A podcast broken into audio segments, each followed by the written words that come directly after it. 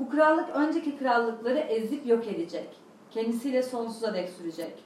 İnsan eli değmeden dağdan kesilip gelen taşın demiri, tuncu, kili, gümüşü, altını parçaladığını gördüm. Ulu Tanrı bundan sonra neler olacağını krala açıklamıştır. Düş gerçek, yorumu da güvenilirdir. Teşekkürler. Evet, Maria çok güzel okudu. Um,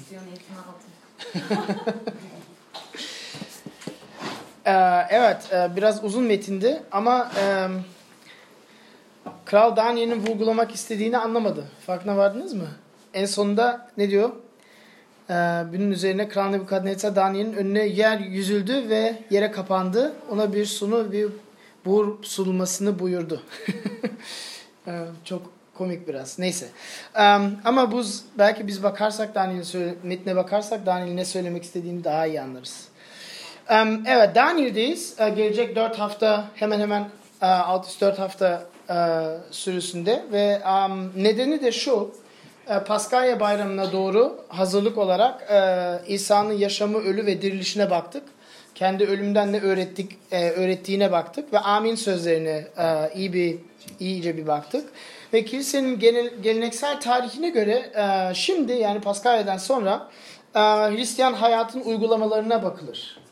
Ve bu aslında güzel bir e, geleneksel ve e, Hristiyan olarak yaşamak ve e, yani nasıl yaşanır, yaşamak ne demektir, yaşam nasıl başarılır e, diye ve e, biz de buna uymak istiyoruz.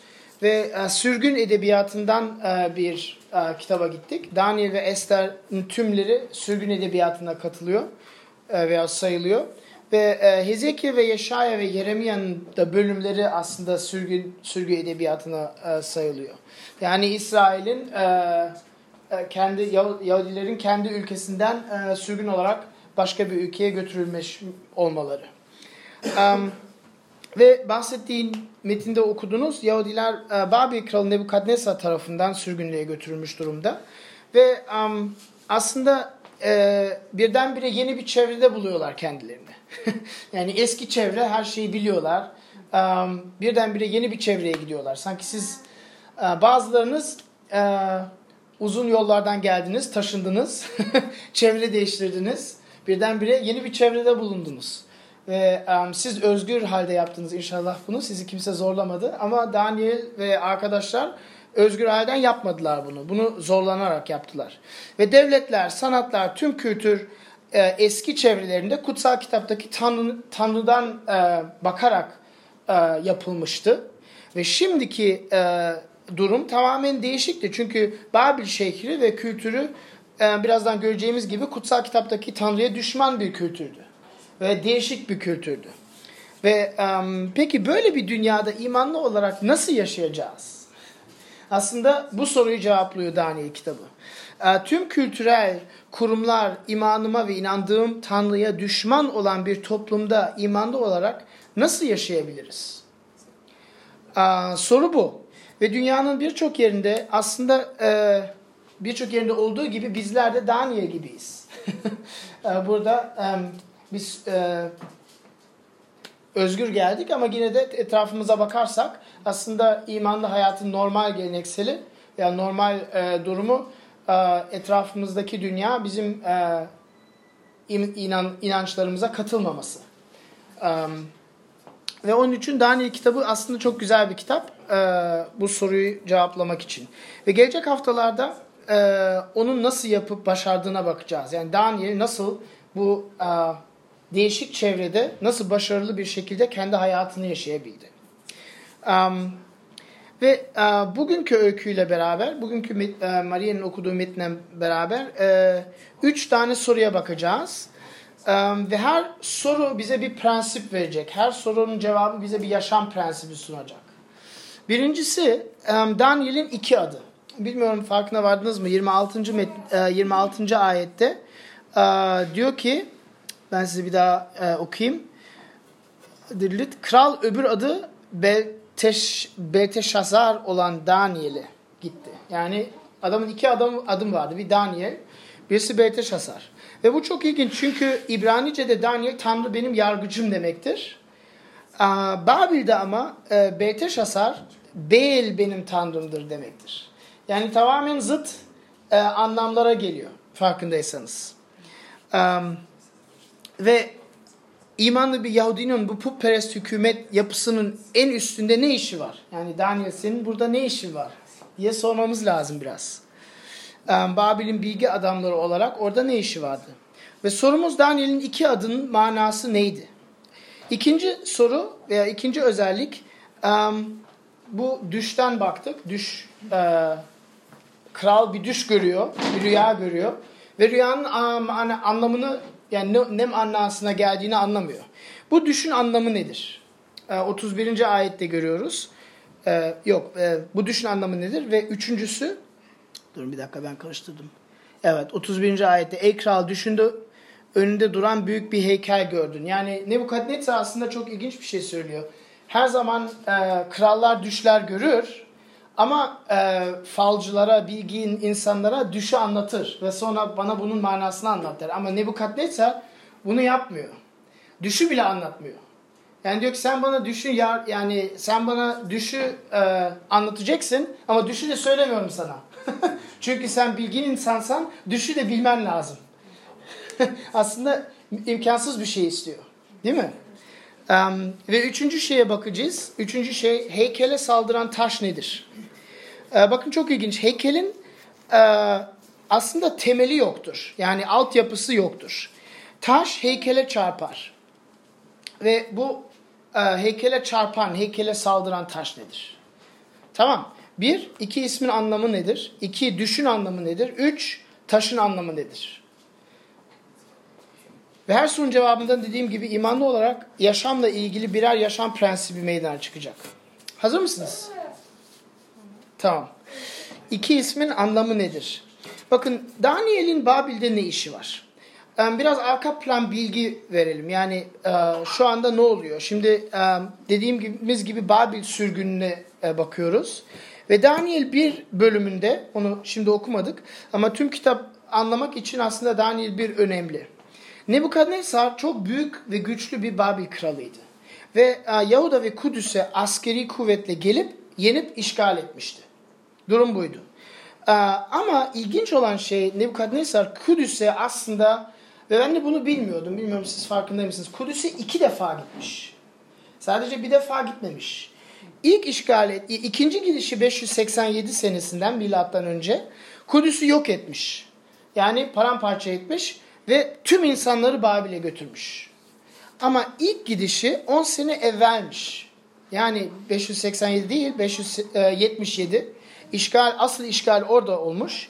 Ve ilk yendiğinde yok etmemiş şehri. Ve bütün e, İsrail'i olduğu gibi bırakmış. Sadece çok ilginç bir şey yapmış. 10 bin kişi seçip Babil'e götürmüş. Çok ilginç bir şey. Çünkü o zamana o zamanki krallar bir ülkeyi işgal ettiklerinde bu ülkeyi genelde tamamen süpürürler, yok ederler. Ve yeniden yaparlar. Ama Babil kralı böyle bir şey yapmamış ve bunu sadece İsrail'e değil, her işgal ettiği ülkede aynı aynı stratejiyi kullanmış. Ve çok ilginç bir strateji. Siz e, e, bir bakmamız lazım aslında. Yani sadece 10 bin kişi almış. Bu 10 bin kişi kimlerdi? 10 bin kişi kimlerdi? Bu 10 bin kişi İsrail'in elit tabakasıydı.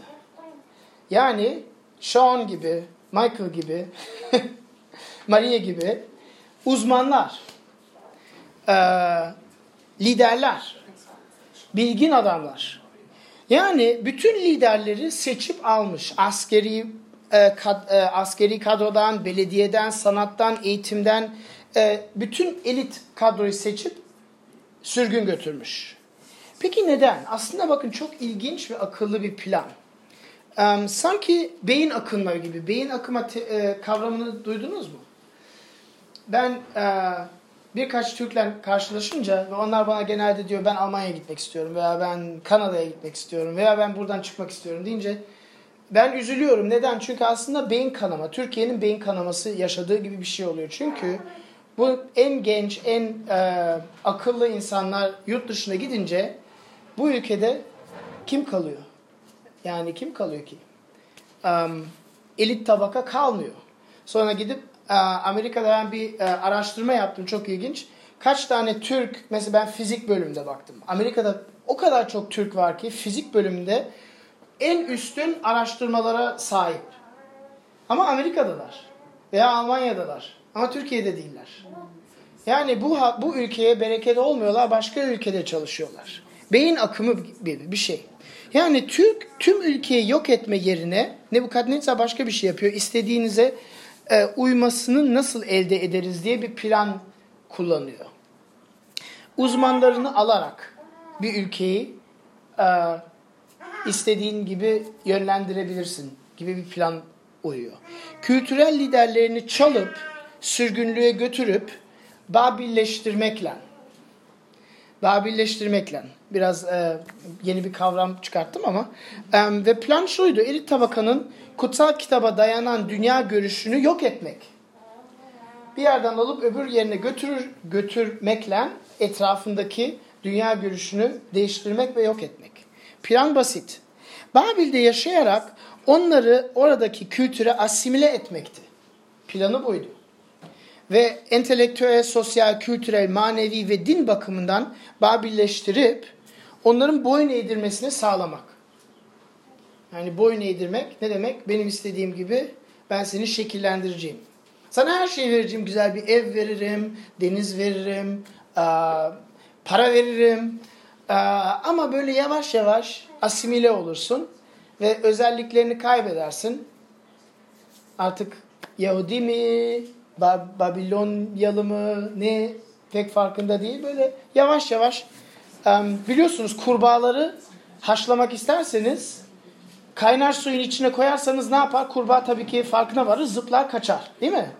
Ama kurbağayı suyun içine koyun hafifçe suyu ısıtın. Hafifçe birazcık daha birazcık daha biraz e, şiddetli örnek ama kusura bakmayın. Suyu yavaşça ısıtırsanız hiç fark etmiyor e, kurbağa haşlandığını. Ve sonra çok geç oluyor, ölüyor. Ve bu Babil'in planı aynen böyle. Boyun eğdirmeyi başka bir şekilde elde etmek. Üst tabaka Babil'e yerleşir ve yerleşir yerleşmez aralarında peygamberler çıkar meydana. Ve bu e, ilginç çünkü e, Yaşaya e, Yeremia kitabında bundan bahsediliyor. 20, Yeremia 28 kitabında ve bu peygamberler tabi bunu biliyor. Bu planı anlamak kolay.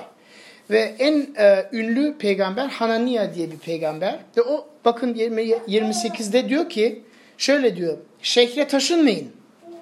Biz imanlıyız ve bu hain gavurların şehridir. Babil kültürün kaynağıdır. Hiçbir ilişkiniz olmasın bu insanlarla. Yani tabi Babil'i götürdüler ama Babil şehri çok büyüktü. İstanbul gibi. Şehrin merkezi en güçlü, en etkinli yer. Şehre gitmeyin demek şehrin dış dışlarında kalın. Yani madem ki şehre götürdüler ama şehir merkezine girmeyin. Şehrin günahkar merkezlerine girmeyin, uzak durun şehirden. Ve onlarla ilişki kurmayın. Tanrı bu şehri yargılayacak en çabuk zamanda, en kısa zamanda ve biz yine eski gücümüze ve ülkemize kavuşacağız. Ondan bu insanlardan uzak durup onları kar, onlara karşı dua edin. Bu tamamen yani benim bir ön yargım varsa Hristiyan olmadan evvel din ön yargısı tam budur. Yani din ön yargısı ellerinizi pisletmeyin. Onlar günahkar insan. Sakın şehre gitmeyin. Onlarla ilişki kurmayın. Ve böyle Hananiya e, peygamberlik ediyor. Ve çok ilginç bir şey. Yeremia hala Yahuda'da. Yeremia çok meşhur, ünlü bir peygamber biliyorsunuz. Ve o bunu duyunca bir mektup yazıyor mektup yazıyor ve Babil'e yolluyor. Ve Babil'e diyor ki sürgün e, sürgünlerin götürenler için Tanrı'nın gerçek buyruğunu bildiriyor bu mektubu yazarak. Gerçek buyruğunu bildiriyor. Ve bakın iyi dinleyin çünkü son derece şaşırtıcı. Daniel'in Daniel'in hayatının tasarısı da budur. Bu mektuptur. Bakın Yeremia 29'da 4. ve 8. ayet arasında diyor ki her şeye egemen Rab Babil'e sürdüğü herkese şöyle diyor e, evler yapıp içinde oturun. Bahçe dikip ürününü yiyin. Evlenin. Oğullarınız, kızlarınız olsun. Oğullarınızı, kızlarınızı evlendirin. Orada çoğalın, azalmayın. sizi sürmüş olduğum kentin esenliği için uğraşın. O kent için Rabbe dua edin. Çünkü esenliğiniz onunkine bağlıdır. Aranızdaki peygamberlerle falcılara aldanmayın. Bakın burada üç plan var. Nebukadnezar'ın planı asimilasyon. Hananias'ın planı ayrımcılık. Ve şimdi Yeremia geliyor ve tamamen başka bir şey anlatıyor. Çok ilginç bir şey. Ve mantığa karşı üç şey söylüyor ve bu üç şeye bakmak istiyoruz. Bakın. Um, bir, farkına vardınızsa diyor ki her şeye egemen Rab Babil'e sürdüğü herkese şöyle diyor. Bakın demiyor. Her şeye egemen Rab Nebukadnezzar'ın Babil'e sürdüğü insanlara şöyle diyor demiyor. Tanrı'nın Babil'e sürdüğü insanlara diyor. Yani bir yerde diyor ki ben Tanrıyım. Benim her şey benim kontrol altımda. Bu kral Yahudi olsun veya olmasın sadece benim buyruğuma göre hareket edebilir.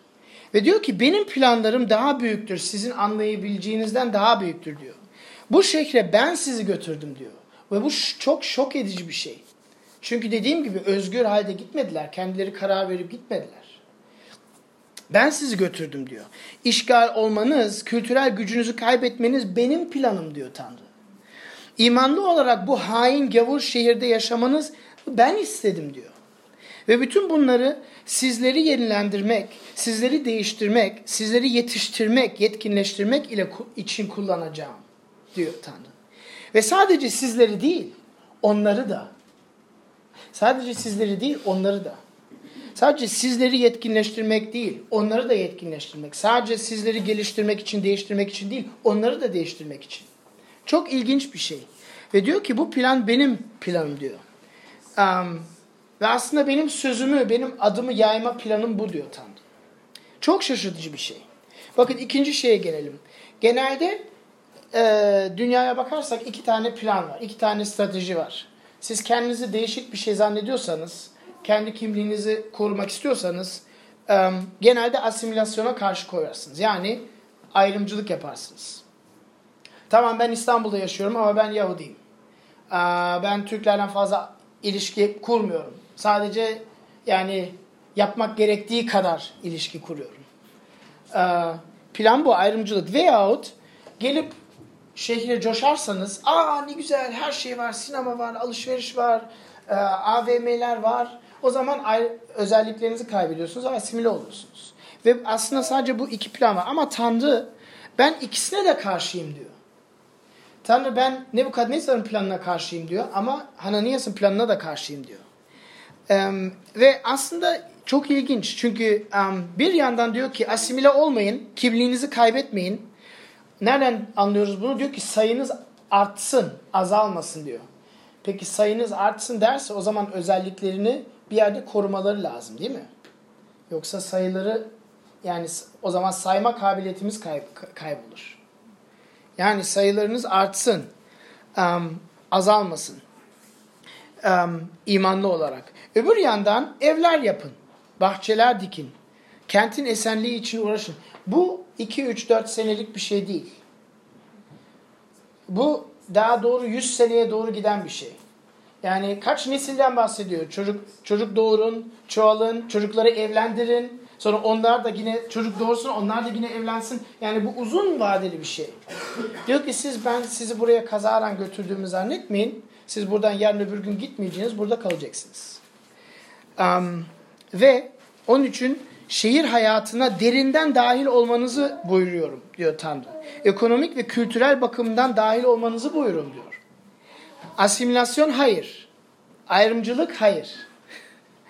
Hem derinden şehrin hayatına katılın ve esenliği için uğraşın. Hem şehrin içinde benim halkım olarak değişik bir şekilde yaşayın. Ne? Doğru mu? Aslında sizin yaptığınız gibi. Değişik ama ayrı değil. Değişik ama ayrı değil. Ve manevi bakımdan aslında bu iki adım cevabı budur. Çünkü iki kültürlü olun diyor. İki kültürlü olun diyor. Onun için Daniel'in iki adı var. Ve ikisini de koruyor. İkisi de kendi adı olarak kabul ediyor. Şimdi sizleri düşünürsek biz şimdi Daniel'e bakmak kolay. Kendi hayatımıza bakalım. Ben böyle bir çizgi çizsem desem ortası sıfır sağ tarafı asimilasyon sol tarafı ee, ayrımcılık. Nerede olursunuz? Çizginin üzerinde bir çizgi yapmasın. Mesela şu ana bir kalem veriyorum. Sıfır mı? Eksi bir mi? Eksi... Hepimiz denge bulmak zor. Kolay bir şey değil. Ama ara sıra bunu düşünelim. Ayrımcı mıyız? Sadece Hristiyanlarla mı zaman geçiriyoruz? İlişkilerimiz, zamanımızı nasıl geçiriyoruz? Saat, günde 24 saat var. Tabii 10 saat uyuyoruz. Kalan 14 saatini kimle geçiriyoruz? 8 saat uyuyoruz. Ben bebeklerden. Kiminle geçiriyoruz vaktimizi? Ben 12 saatte uyuyorum. Sen istediğin kadar uyuyabilirsin tabii. Ya ben 100 saat. Hangi o çizgiyi düşünün. Belki evde konuşun arkadaşlarınızla. Neredesiniz? Asimilasyon tarafında mı yoksa ayrımcılık tarafında mısınız? Yoksa den, dengeyi bulabildiniz mi? Güzel bir soru. Peki bunu nasıl yapabiliriz? Kentin esenliği aslında esenlik orada shalom diyor. Shalom'dan birkaç kere bahsettik. Çünkü çok önemli bir kavram. Um, İbrani dünyasında çok önemli bir kavram ve aslında yani barıştan çok fazla bir şey manası. Barıştan çok fazla. Tamam, tamamlılık. Ve diyor ki es, şehrin tamamlılığı için dua edin diyor. Esenliğiniz onunkine bağlıdır diyor. Bu çok ilginç bir şey. Sizin esenliğiniz, sizin şalomunuz şehrin şalomuna bağlıdır diyor. Hiç ayrımcılık mümkün değil. Siz onlara bağlısınız diyor Tanrı. Çok ilginç, çok şaşırtıcı bir şey. Um, Hananias bu mektubu okuduğunda acaba ne yaptı? Tamamen acaba ne yaptı? Çok hiç yani düşünmeye çalışıyorum. Um, ve bu bu önemli. Yani bunu nasıl yaparız?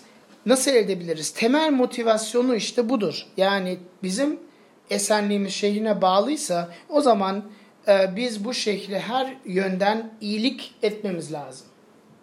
Ve bu Tanrı'nın istediği şey ama mantıklı olan şeydi. Yani şehrin tümünü olarak bereketleme yolunu bulmak lazım. Fiziksel, e, maddi, duygusal, insani yönlerin hepsinden bakarak. Bakın diyor ki sadece gidip şehirde küçük kilisenizi kurup büyütmenizi istemiyorum diyor Tanrı. Ve bunu bunu yani benim birçok arkadaşım anlamıyor. İmanlı arkadaşım anlamıyor. Sadece gidip şehirde küçük kilisenizi büyütmenizi istemiyorum diyor. Hayatınızı, gücünüzü, emeğinizi vererek şehrin mükemmel bir yer olmasına destek olmanızı istiyorum diyor. Bizim vizyonumuzu hatırlayan var mı? Vizyonumuzda bu var. Dedik ki İstanbul Projesi olarak bu şehrin mükemmel bir yer olmasına destek olmak istiyoruz dedik. Bu Yeremia 29'dan kaynaklanıyor. Um, ve tamamen mantıklı bir şey. Çünkü bizim esenliğimiz şehrin esenliğine bağlıdır. Benim oğullarım devlet okulda. Devlet okulların kalitesi benim çocuklarıma tesir ediyor. Sanki bir um, peynir kabağın altında yaşıyor gibi yaşamayalım. Peynir kabağı var mı? Böyle bir şey var mı sizde? Maria. Peynir kabağın altı var mı? Kabağı mı? Tabağı mı? Böyle kasenin altında bubble gibi. Neyse sonra konuşuruz. İki şehirde de yaşayın. Yani imanımızı tabii ki paylaşacağız. Hiç sorun yok. Ama aynı zamanda yardım yardım isteyen varsa yardım edeceğiz. Hepsi önemli. İnsanları sayacağız, seveceğiz. Tüm şehir için dua edeceğiz. Yani Hananias söylediği gibi değil. O tam ilginç şey. Hananias'ın söylediği tam zıt. Diyor ki şehre karşı dua edin diyor. Şehre karşı dua edin. Tanrı'nın yargıcı gelsin. Bu şehri mahvetsin. Ama siz şehirde oturuyorsunuz. Peki Yani acayip.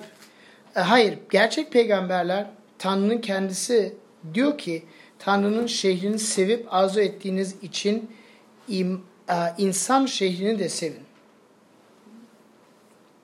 Tanrı'nın şehrini sevip arzu ettiğiniz için bu insan şehrindesiniz. Sadece tanrısal şehre bakmayın. İki şehirde de yaşayın.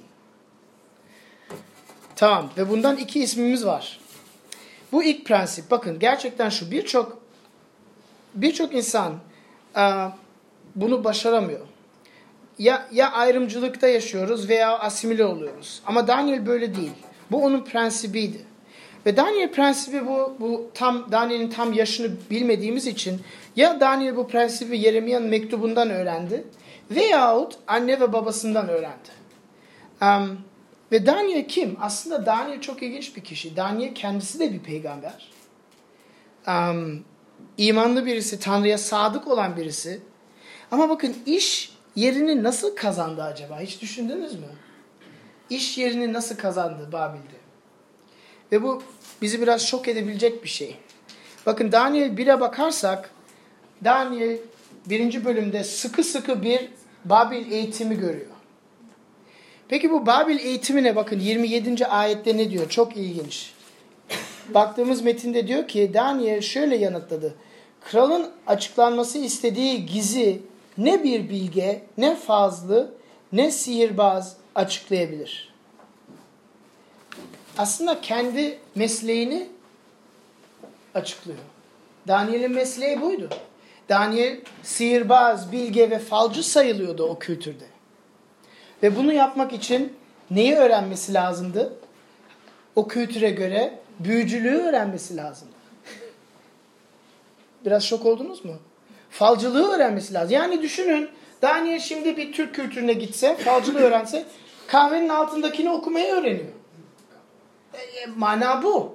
Çünkü o kültürde buna inanıyordulardı. Veyahut e, nazar nazar boncuğunu öğreniyordu. Onun önemini öğreniyordu.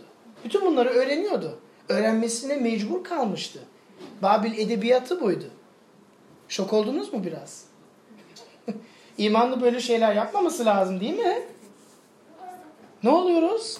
Daniel ne yapıyorsun? Bizi kötü durumlarda bırakıyorsun. Um, ama bu ilk prensip. Bakın Daniel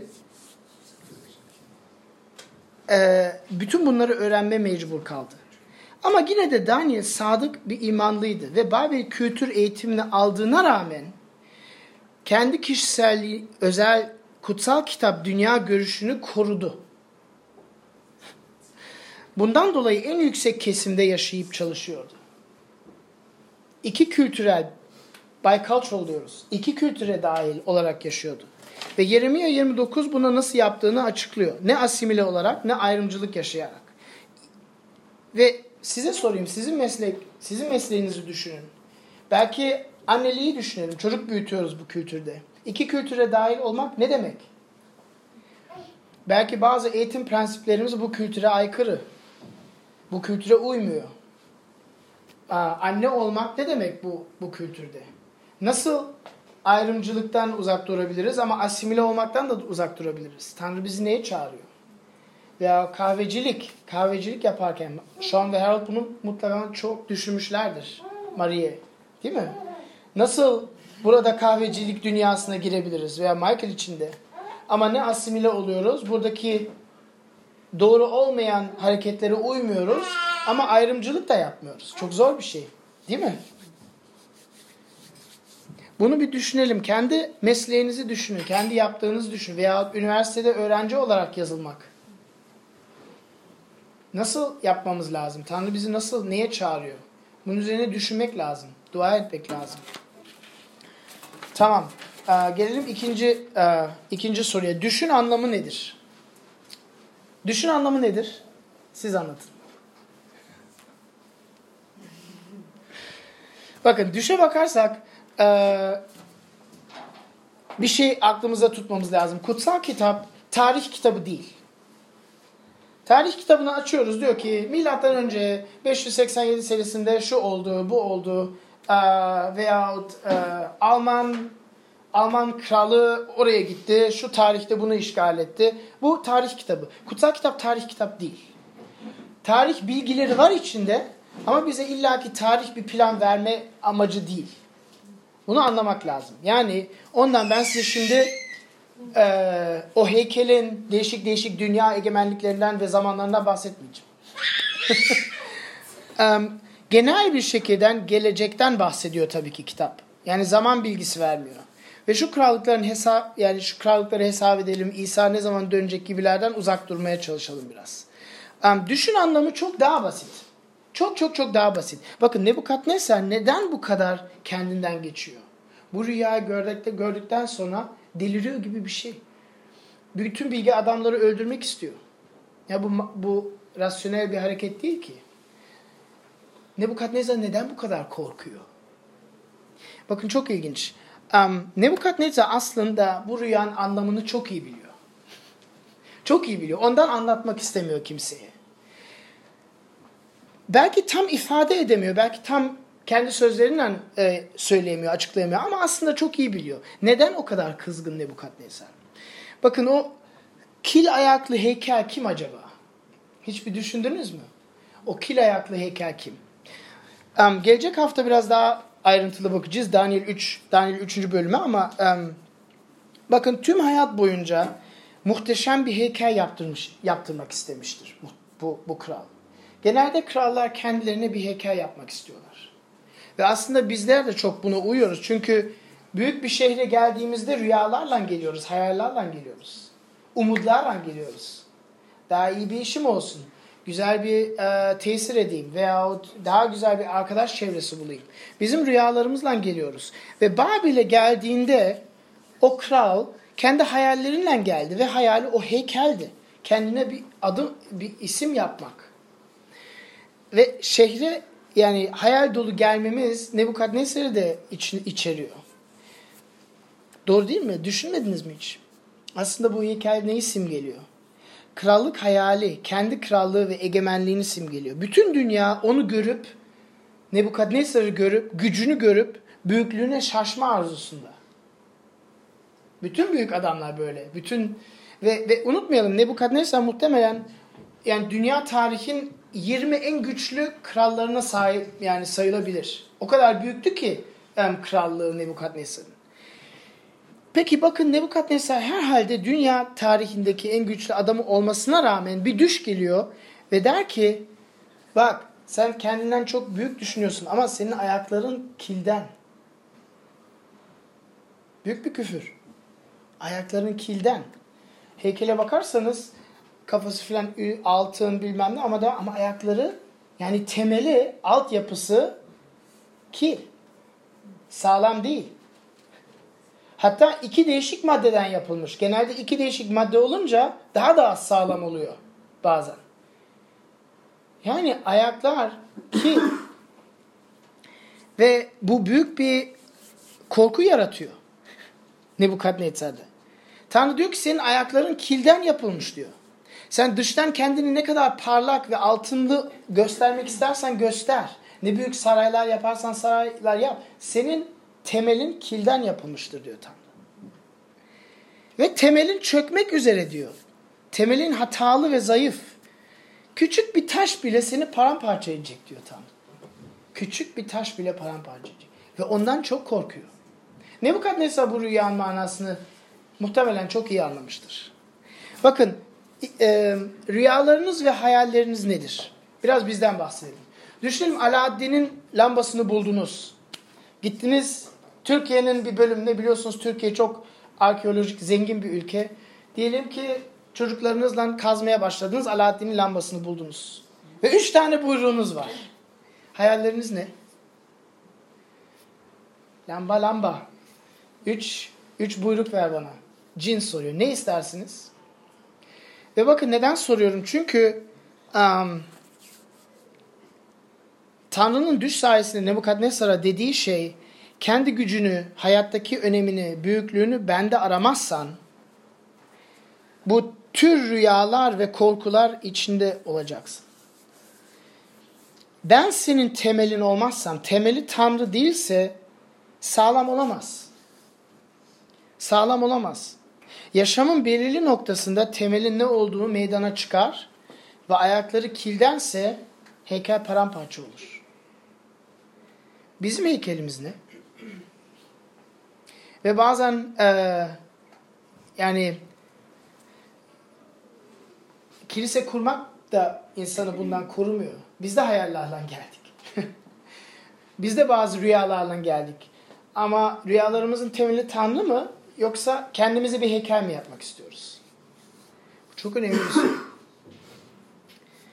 Um, ve genelde doğru ve dürüst olmamıza rağmen, imanda olmamıza rağmen yani çoğu zaman yanlış motivasyonlarla hareket ediyoruz. Ve devamlı Tanrı'ya dönüp um, affet, affetmesini yalvarmamız lazım. Tamam. Ee, başka bir soru, başka bir yönden bakalım. Düşün anlamı herkes her zaman herhangi birinin krallığını ve egemenliğini ilerletiyor demesi. Yani siz ister ben ateistim deyin, ister ben Hristiyanım deyin, ister Müslümanım deyin. Her zaman herhangi bir egemenlik için çalışıyorsunuz. Ve ilginç olan şey çalıştığınız heykel, çalıştığınız egemenlik illaki inandığınız şeyle bağlantı bağlı değil. Yani birçok Hristiyan mesela ben Hristiyanım diyor ama yaptıkları heykel Tanrı'nın egemenliğine değil, kendilerine. Ve bunu anlarsak hem kendimizi daha iyi anlayabiliriz hem de başka arkadaşlarımızı daha iyi anlayabiliriz. Çok ilginç bir şey ve bu soruyu da almamız lazım. Motivasyonun, her şeyin bir motivasyonu var. Her, her hayatın bir temeli var. Peki bu temeli nedir? Motivasyonu nedir? Hayattaki istikameti belirten nedir? Tamam. Şimdiye kadar baktık. İki ismin anlamı. Ee, Daniel'in iki ismi var. Prensip ne? Şehri tüm varlığından sevmek gerek.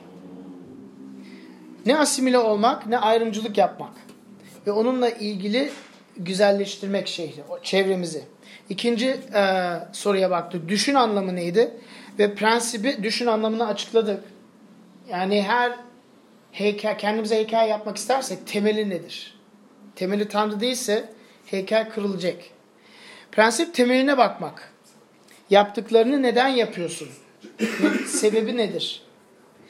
Gelelim üçüncü, e, düş, üçüncü düşünceye. Taşın anlamı nedir? Taşın anlamı nedir? Bakın bayağı ilginç. Taş, bu, burada üç özellik var. Tabii ki bu taş krallık manasına gelir. Dördüncü, 44. ayete bakalım. Bu krallar döneminde göklerin tanrısı hiç yıkılmayacak, başka halkın eline geçmeyecek bir krallık kuracak. Yani taşın manası kendi açıklanıyor. Başka bir krallık. Hiç el değmemiş bir krallık. Ve um, bu Tanrı'nın egemenliği. Ve ilginç insan eli değmemiş diyor. İki defa tekrarlıyor. Bir metinde iki defa tekrarlanan bir şey varsa çok önemlidir. Yani hiç el değmemiş, insan değmemiş bir taş kopuyor ve büyüyor. Bakın heykel insan tarafından yapılmıştır. Bir usta gelmiştir, ölçülerini almıştır. Ondan sonra bu heykeli yaratmıştır. Ama taş doğaüstü bir eylem. İnsan tarafından yaratılmamış. Bu küçük taş doğaüstü, insandan kaynaklanmaz. Bir vahiy gibi. Tanrı'dan geliyor. Bu bir. İkincisi taş düşte geçen en değersiz madde. Bunu hiç düşündünüz mü? Bakın düşte o heykelin birkaç tane maddesi var değil mi? Altın, gümüş, tunç, ondan sonra demir ve kıl, ekil.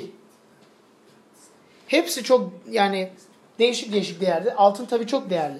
Taş değersiz bir madde. Her yerde bedava alabilirsiniz. İlginç değil mi? Değersiz bir madde. Neden Tanrı kendi egemenliğini tanımlamak için böyle bir madde seçiyor? Mücevher seçebilirdi. Bir mücevher kopuyor. Küçücük bir mücevher ve her şeyi mahvediyor. Yok ta taş. Kaya yani. Bakın çok basit. Dünya bakış açısından Tanrı'nın egemenliği hep değersiz kalır. Dünya bakış açısından Tanrı'nın egemenliği hep zayıf kalır, güçsüz kalır. Asla değer verdiğimiz bir şey değildir. Ama Tanrı'nın değer sistemi bizim değer sistemimizi alt üst ediyordur. Her zaman. Onun için maddesi taş. Üçüncü özelliğe bakalım. Taş devamlı büyüyor. Bakın bu çok önemli. Heykel bayağı büyük bir şey. Heykeli başladık, yaptık, bitti. Büyüklüğü var. Ama onu parçalayan büyük bir dağ değil.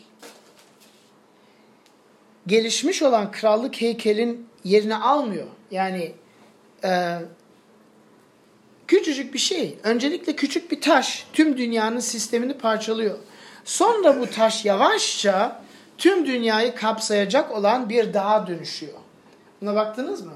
Küçük bir taş ama gelişerek büyüyor. Yani en başından büyük şekline gelmiyor. Bu çok bu şehirde yaşamak için çok önemli bir şey. Bakın bunu mutlaka duymuşsunuzdur. Tanrı'nın egemenliği, Tanrı'nın krallığı gelişen, büyüyen bir şeydir.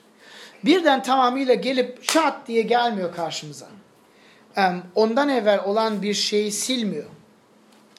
İki adımda geliyor. Bakın İsa ilk geldiğinde alçak gönüllü ve hizmet ederek geldi değil mi? Kral olarak gelmedi.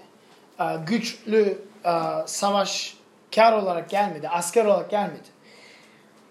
Tüm dünyayı silip süpürmedi.